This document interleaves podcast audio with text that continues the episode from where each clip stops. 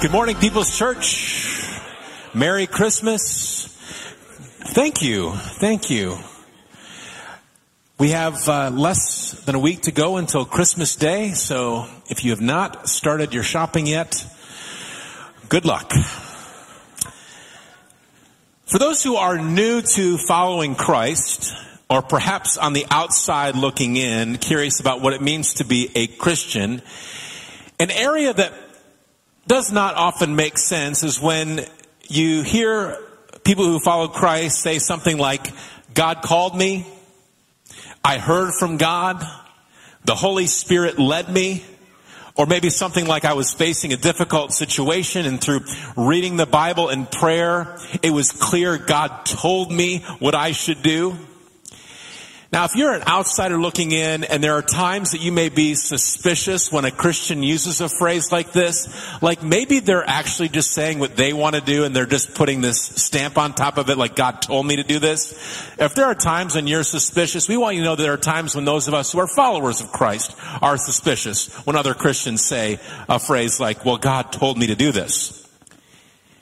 Here's what we're after. We're after stripping away ulterior motives. What we're going after is to get the most out of the limited time that we have. Those of us who are followers of Christ, what we're striving for is a pure heart that cries out, Father, not my will, but yours. Or like the prophet Isaiah said, Here I am, send me.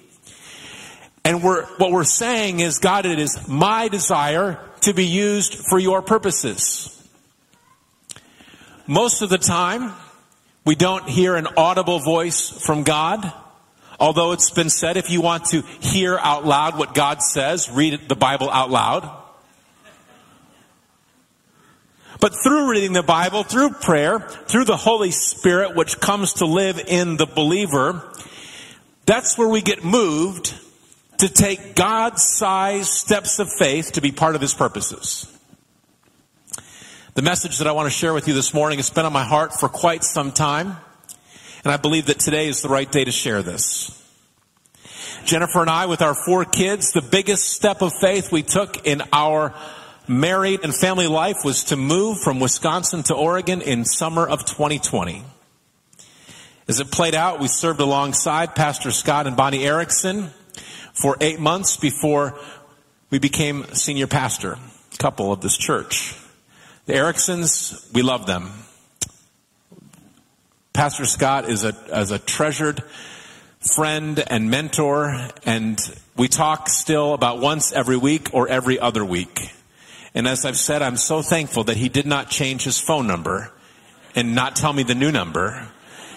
He continues to take my calls. And I know that the Ericksons uh, continue to watch often on Sundays. What Jennifer and I experienced is what we would likely talk about if we are ever asked to speak at a marriage conference or a marriage retreat. Because when we think about the phrases, God told me, the Holy Spirit led me, the living and active Bible, God's Word directed me, this is what to do it becomes a whole nother level when it's not just God and me, and it's God and we. What Jennifer and I experienced is a greater measure of God's presence as the Holy Spirit spoke to each of us individually about the journey that He is bringing us on together. And so this is where we rejoin our teaching series, Expecting Jesus leading us up to Christmas. The Bible records three interactions that Mary had while she was expecting Jesus prior to the birth of Jesus. There was the encounter with the angel Gabriel. Last week we talked about Mary visiting her relative Elizabeth. And this week we're going to talk about Mary and her interaction with her, the man who would be her husband, Joseph. Each of these interactions play a role in revealing to us how God speaks to imperfect people about carrying out his perfect purposes. These interactions put together may very well be how Mary would have answered the question if anyone had asked her, Mary, what do you remember about expecting Jesus? So today we look at Mary and Joseph. And what we're going to see through this relationship is how God speaks the same message to husband and wife at different times and in different ways. Mary and Joseph are called individually to carry out God's purposes together. Marriage is God's idea. It is the closest human relationship that God designed. What Jennifer and I have experienced, as I believe many of the married couples here have experienced, is that God will absolutely give plans that challenge couples. However, you can clap for that. Never know when the Holy Spirit might prompt to respond. God will give plans that challenge couples. God will not give a plan to a married couple that will separate them. God will not give you a plan in your marriage that will separate you from your spouse. Now, in a setting like this, we have people who are in all different places in their journey, in all different places in relationship. We have people who are married. We have people who are remarried. We have marriages that are healthy. We have some marriages that we're praying restoration over. We have everyone in between. We have couples where one person is all in for Christ and the other person is far from Christ. We have people whose spouse is in heaven. We have people who want to be married. We have people who used to be married. We have single, dating, and engaged. So going into this, we know that everyone's in a different place. All right? What we're going to talk about, it may speak directly into your marriage.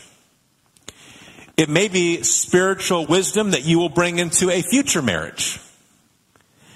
It may be wisdom that you will speak into or pray over the marriage of a couple that you know. And I believe that many of us, as we hear God's word today, we're going to reflect back on how God has previously led marriages and families to be together in part of his purposes. Now today we have the privilege of looking back on the historical account of Mary and Joseph and we know how it all played out. We know the rest of the story. We have to remember that these are real people living at a real moment in history with very real reactions. Joseph and Mary are in this community, Nazareth. The Bible uses the word city. We said this, that city is a very generous word to describe Nazareth, especially by today's understanding. Because Nazareth was likely a farming village of a few hundred people, this place would be politically, economically, socially insignificant in relation to the larger nation. And what we've seen throughout the historical record of Jesus' birth is that to accomplish his great purposes, God intentionally selects people and places considered insignificant in culture's view. So Joseph and Mary are engaged and engagement then looks different than it does now 2,000 years later. At that time in history, the families were involved. There was an agreement that in front of witnesses that was considered legally binding when you became engaged. And so to end an engagement would have involved a formal divorce process. It went as far as during the time of betrothal or engagement, the couple would even refer to each other as husband and wife, even though the sex would wait until after the marriage became the marriage. From what we read about Mary and Joseph, honoring God was important to them, and they wanted to honor the marriage path of that day. And let me share this with you. God will honor your marriage if you honor His way of dating, engagement, and marriage. God will bless you if you choose to live it out that way. For Mary and Joseph, this was all going along as expected until the unexpected happened. Mary's pregnancy was unexpected, but it was not unplanned. God had a plan from the beginning of time to send his son. The plan was revealed to Mary in his perfect timing. Remember, the angel Gabriel visits Nazareth to bring God's message to one person, to Mary. Luke chapter 1, verses 30 and 31. And the angel said to her, Do not be afraid, Mary, for you have found favor with God. And behold, you will conceive in your womb and bear a son, and you shall call his name Jesus. Looking back a few weeks ago, we talked about how what's been said so far, this would be a big deal to Mary, but it may not seem worthy of a message delivered by an angel. Why? Because Mary was committed to be married, so becoming pregnant in the near future would not be too much of a stretch. Also, even naming him Jesus wasn't out of the ordinary. In fact, Jesus was one of the most common given names of the day. The name Jesus means God saves or God rescues. And Mary is about to find out that Jesus will not just be her son's name, it will be his mission. Verses 32 and 33. This is the angel messenger speaking to Mary. He, your son, will be great and will be called Son of the Most High, and the Lord God will give to him the throne of his father David, and he will reign over the house of Jacob forever, and of his kingdom there will be no end. Now, Mary, of all the questions that she could ask about how, it God, how is it possible that a boy born in this politically, socially, economically insignificant town how is it possible that that boy will grow up to have a kingdom that will never end and be the son of God? All the questions that Mary could ask. What does Mary ask? She asks, how is this going to be possible because I am a virgin? In other words, how is this all going to get started? It sounds impossible. So for this all to be possible, Lord, what is the first step? You see, we can convince ourselves that God's future plans are impossible due to our present circumstances. And the angel responds, nothing is impossible with God. What Mary brings is her faithfulness, her commitment to living life God's way. But there is nothing under her own power that she can do to set this in motion. The impossible becomes possible when God acts. And that's exactly what happens here. Verse 35, and the angel answered Mary, the Holy Spirit will come upon you, and the power of the Most High will overshadow you. Therefore, therefore the child to be born will be called holy, the Son of God. Now, if Mary's first question is, how is this possible? If this were us, our second question might be, how am I going to tell Joseph? Now, Mary had the conversation with Joseph, but we don't know when. As we look at the timeline, of when, between when Mary heard from Gabriel and when Jesus was born in Bethlehem, there are really two possible moments when the conversation with Joseph could have happened. Let me show you a timeline here. So, Gabriel visits Mary, and to get this timeline, we combine the historical record that is found in Matthew with the historical record that is found in Luke. And what we know is that the Bible says, with haste, after Gabriel visited Mary, Mary went to be with her relative Elizabeth. Like she went almost right away. So it's possible that between angel visiting Mary and her hurrying to be with her relative Elizabeth, it's possible that she would have told Joseph then. What is more likely is that Joseph learns that Mary is pregnant after Mary stays with Elizabeth, that three month period. Because uh, it just doesn't seem like, it would seem very unlikely that Mary would say, Joseph, I am pregnant. Don't worry though, it's God's plan. And by the way, I'm going to go be with my relative Elizabeth. So think about that while I'm away. Mary does tell Joseph, and it doesn't go well. Mary is convinced, Joseph is not. Turn back in your word to Matthew chapter 1. When Joseph finds out that Mary is pregnant, Matthew chapter 1 verse 19, her husband Joseph being a just man and unwilling to put her to shame, resolved to do what? To divorce her quietly. Now at this point, Mary has heard from God.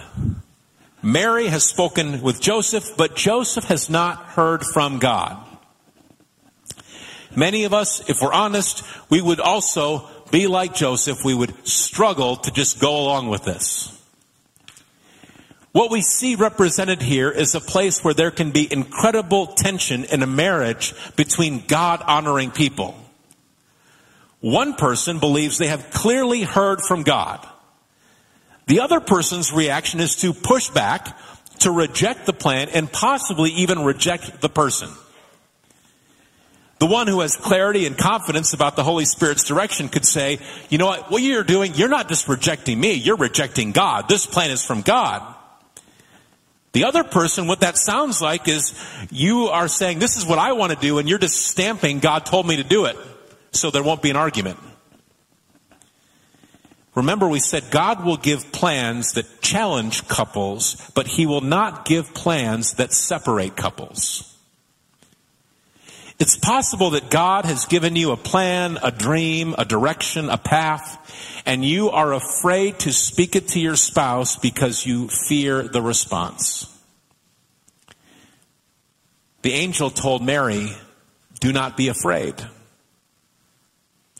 a great prayer if you find your place, if you find yourself in a place where God is giving you a direction and you haven't said anything because you fear the reaction, or you have said something and it didn't go well, you can pray, God, if this is your plan for us, please tell my spouse.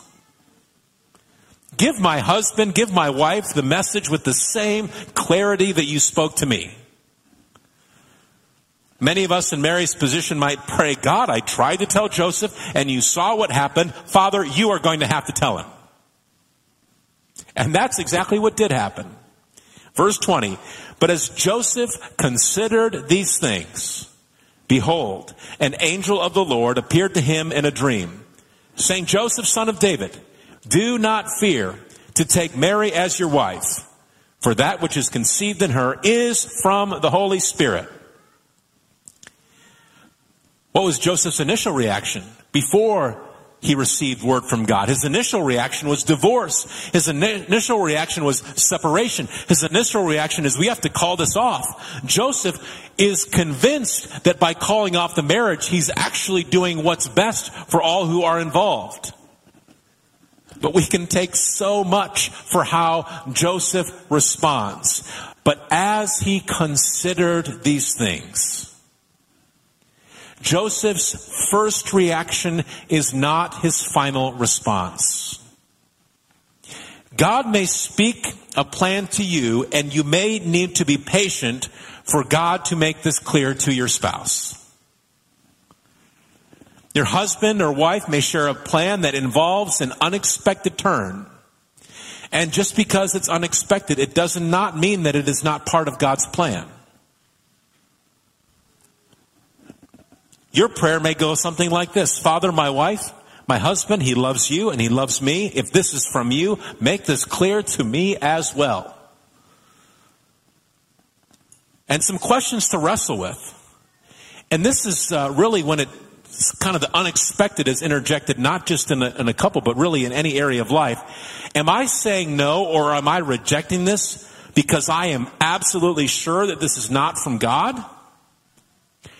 Or is my reaction no because I am in fear about how this is going to disrupt my expectations?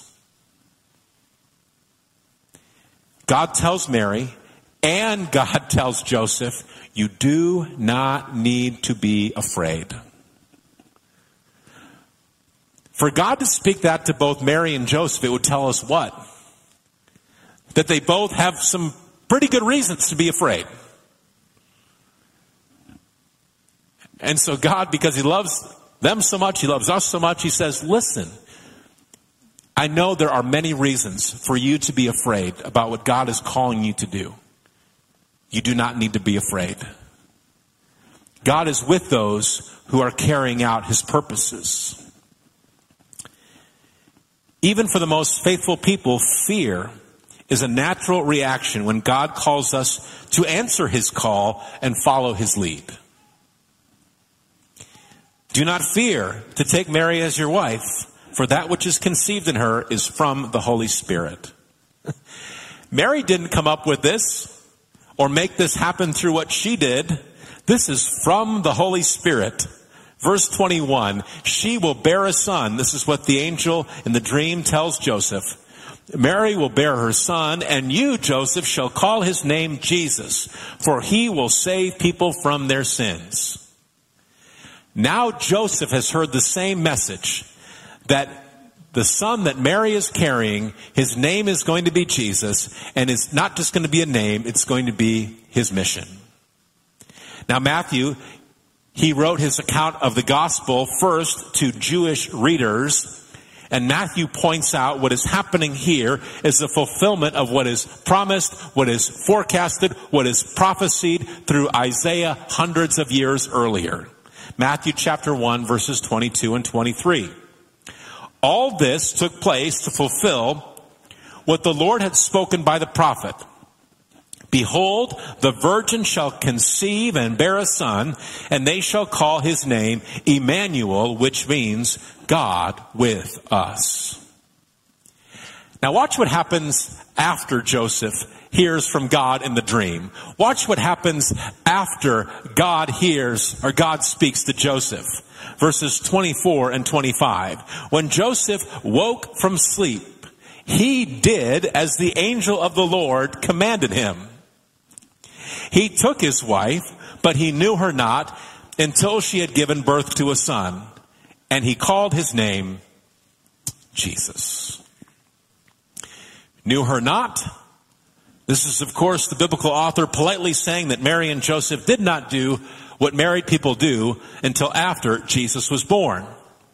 And we do know that Mary and Joseph had additional children. Two of them wrote books that are now part of our New Testament. James and Jude. The fact that Joseph took immediate action is what this is why it makes the most sense that Joseph found out about the pregnancy after Mary returned from being with Elizabeth. Mary comes back. Mary tells Joseph. Joseph's reaction is to reject all of this, to divorce, to separate, to end things quietly. Thankfully, his initial reaction is not his final reaction. He considers these things. God speaks directly to Joseph through a dream. Joseph then takes immediate action. He commits to the marriage and he gives the name Jesus. Now, Mary would not say this because she's Mary. But some of us might say, I told you so. God speaks the same message to husband and wife at different times and in different ways. For Mary, it was a face to face encounter with the angel Gabriel. For Joseph, God spoke to him through a dream. Now, many of you know your word and you know it well. Have you noticed this? That we have no quotes of anything that Joseph said. We don't have any words that Joseph spoke in conversation, what he said to Mary, what he said to anybody.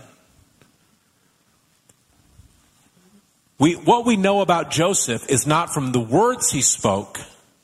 We know about Joseph's faithfulness and obedience because of his actions. Mary and Joseph were each given a present task for a future purpose. Mary, carry the Son of God in your womb and name him Jesus. Joseph, your assignment, take Mary as your wife. Name the child Jesus.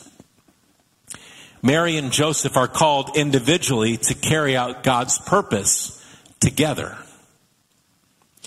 There were challenges ahead, Do you think that if you asked Joseph, Joseph, after you both heard from God and agreed to carry out his purposes, did life get easier for you after that? Well, I don't think so.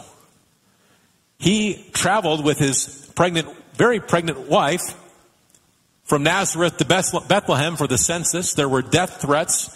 It certainly did not become easier. Marriage is God's idea. It is the closest human relationship. As we've been saying, God will give plans that challenge couples, but He will not give plans that divide or separate couples. Jennifer and I moving here to Salem from Wisconsin, it was the biggest step of faith we have taken in our married or family life.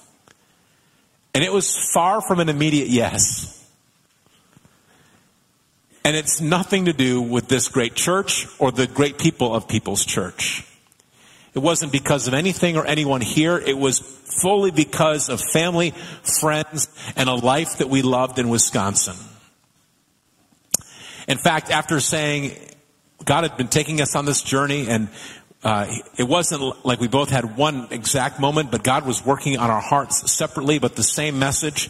And so it, it got to a place after we visited here uh, where we were going to come back and to look at homes, and we brought our, our kids along because we thought we'd find the house. They would see their rooms. They would be excited. We even brought Jennifer's parents along because they're into to real estate and we, we appreciate their advice. And so everybody's here and the trip went terribly. Like really bad. Like the houses we liked weren't on the market anymore. It was hot. It was summer. The kids were not happy. The trip went so bad that we got back on a Saturday night and Jennifer said, I am never going back to Oregon.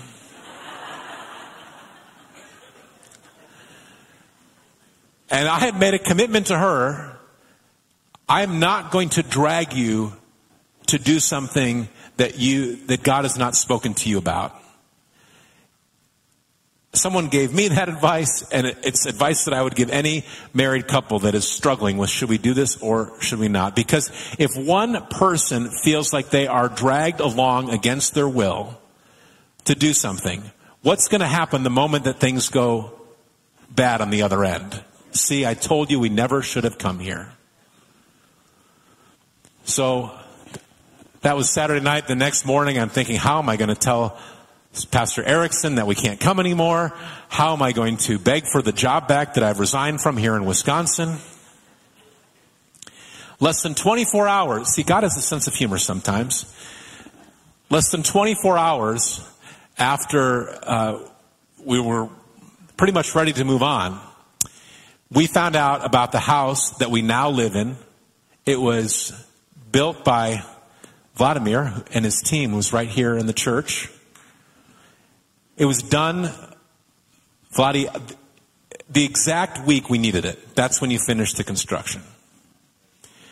It was such a beautiful home and the housing market, it is such a beautiful home and the housing market is, as it is right now, Things are moving fast. If Vladimir and, and the team had finished the house even a week or two earlier, it surely would have been sold.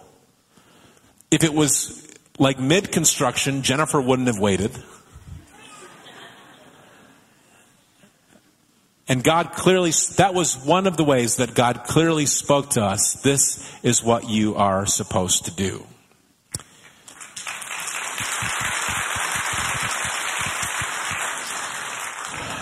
I said that what I shared today uh, has been on my heart for quite some time. Because this account of how God speaks to married couples through uh, what we see in the word through Mary and Joseph, this, God opened my eyes to this as we were in the process of allowing God to lead us here to Oregon. And much of what I've shared today was not just developed in the last couple weeks preparing for this sermon. These are things that I wrote down in my personal prayer journal as we were allowing God to lead us. And I want to read to you what was written almost two years ago. Some, some quotes from what I wrote down. Father, if you are calling my family to another place, Please speak clearly to the hearts of Jennifer, Savannah, Dahlia, Tucker, and Elsa. Whatever that means for each of their ages. Call them as well. Calm their fears. Prepare us spiritually, emotionally, and physically. May the unity of the Spirit be felt across all who are involved. I wrote this down. Mary and Joseph heard clearly from God at different times. Mary and Joseph each heard directly from God as the most important line of communication. Without all of the information, without hearing from God, Joseph was ready to call everything off. Mary and Joseph were told that a higher purpose would be accomplished through their obedience. God spoke to Mary and Joseph separately both had doubts, questions, and fears.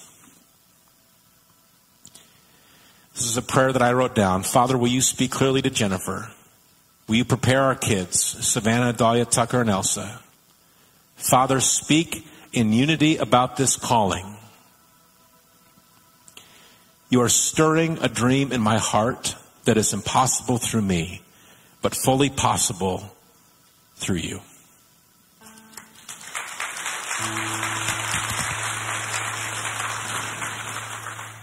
Near the end of Luke chapter 2 as the story of, or the historical record of the birth of Jesus in those early childhood days uh, is recorded there in Luke, we see twice the phrase, Mary treasured these things in her heart. Because undoubtedly things would get difficult. And whether you're following God solo or you're following God together as a couple, as you're allowing Him to lead your marriage, to be part of His purpose, there are times when it will be difficult. And many of you can say, been there, done that, maybe going through it right now. And that's when we need to tr- go back to the treasures of our heart which is when God clearly spoke about what you were supposed to do. I remember even as we were going through this journey and as we've shared our testimony, Jennifer and I, people have said, remember the testimony of how God led you to People's Church. Because there will be times when there are going to be challenging moments and you'll feel like giving up. You'll feel like, why did we do this? Remember how clearly God spoke to you about going there. Treasure it in your heart. Father, we thank you for your word today. Father, we're thankful that marriage is your idea. Father, you are faithful to speak clearly to praying people. Father, I believe that there are really specific situations that are represented by married couples in this room, engaged couples, where they're seeking your direction.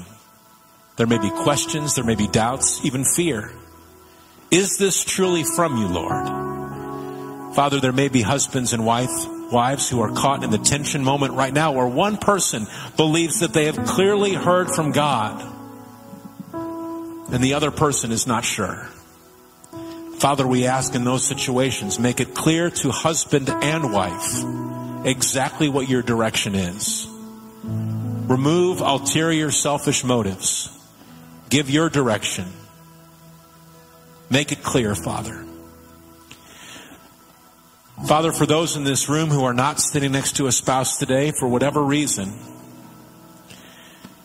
because they're single, because there's been a separation, because one has gone on to heaven.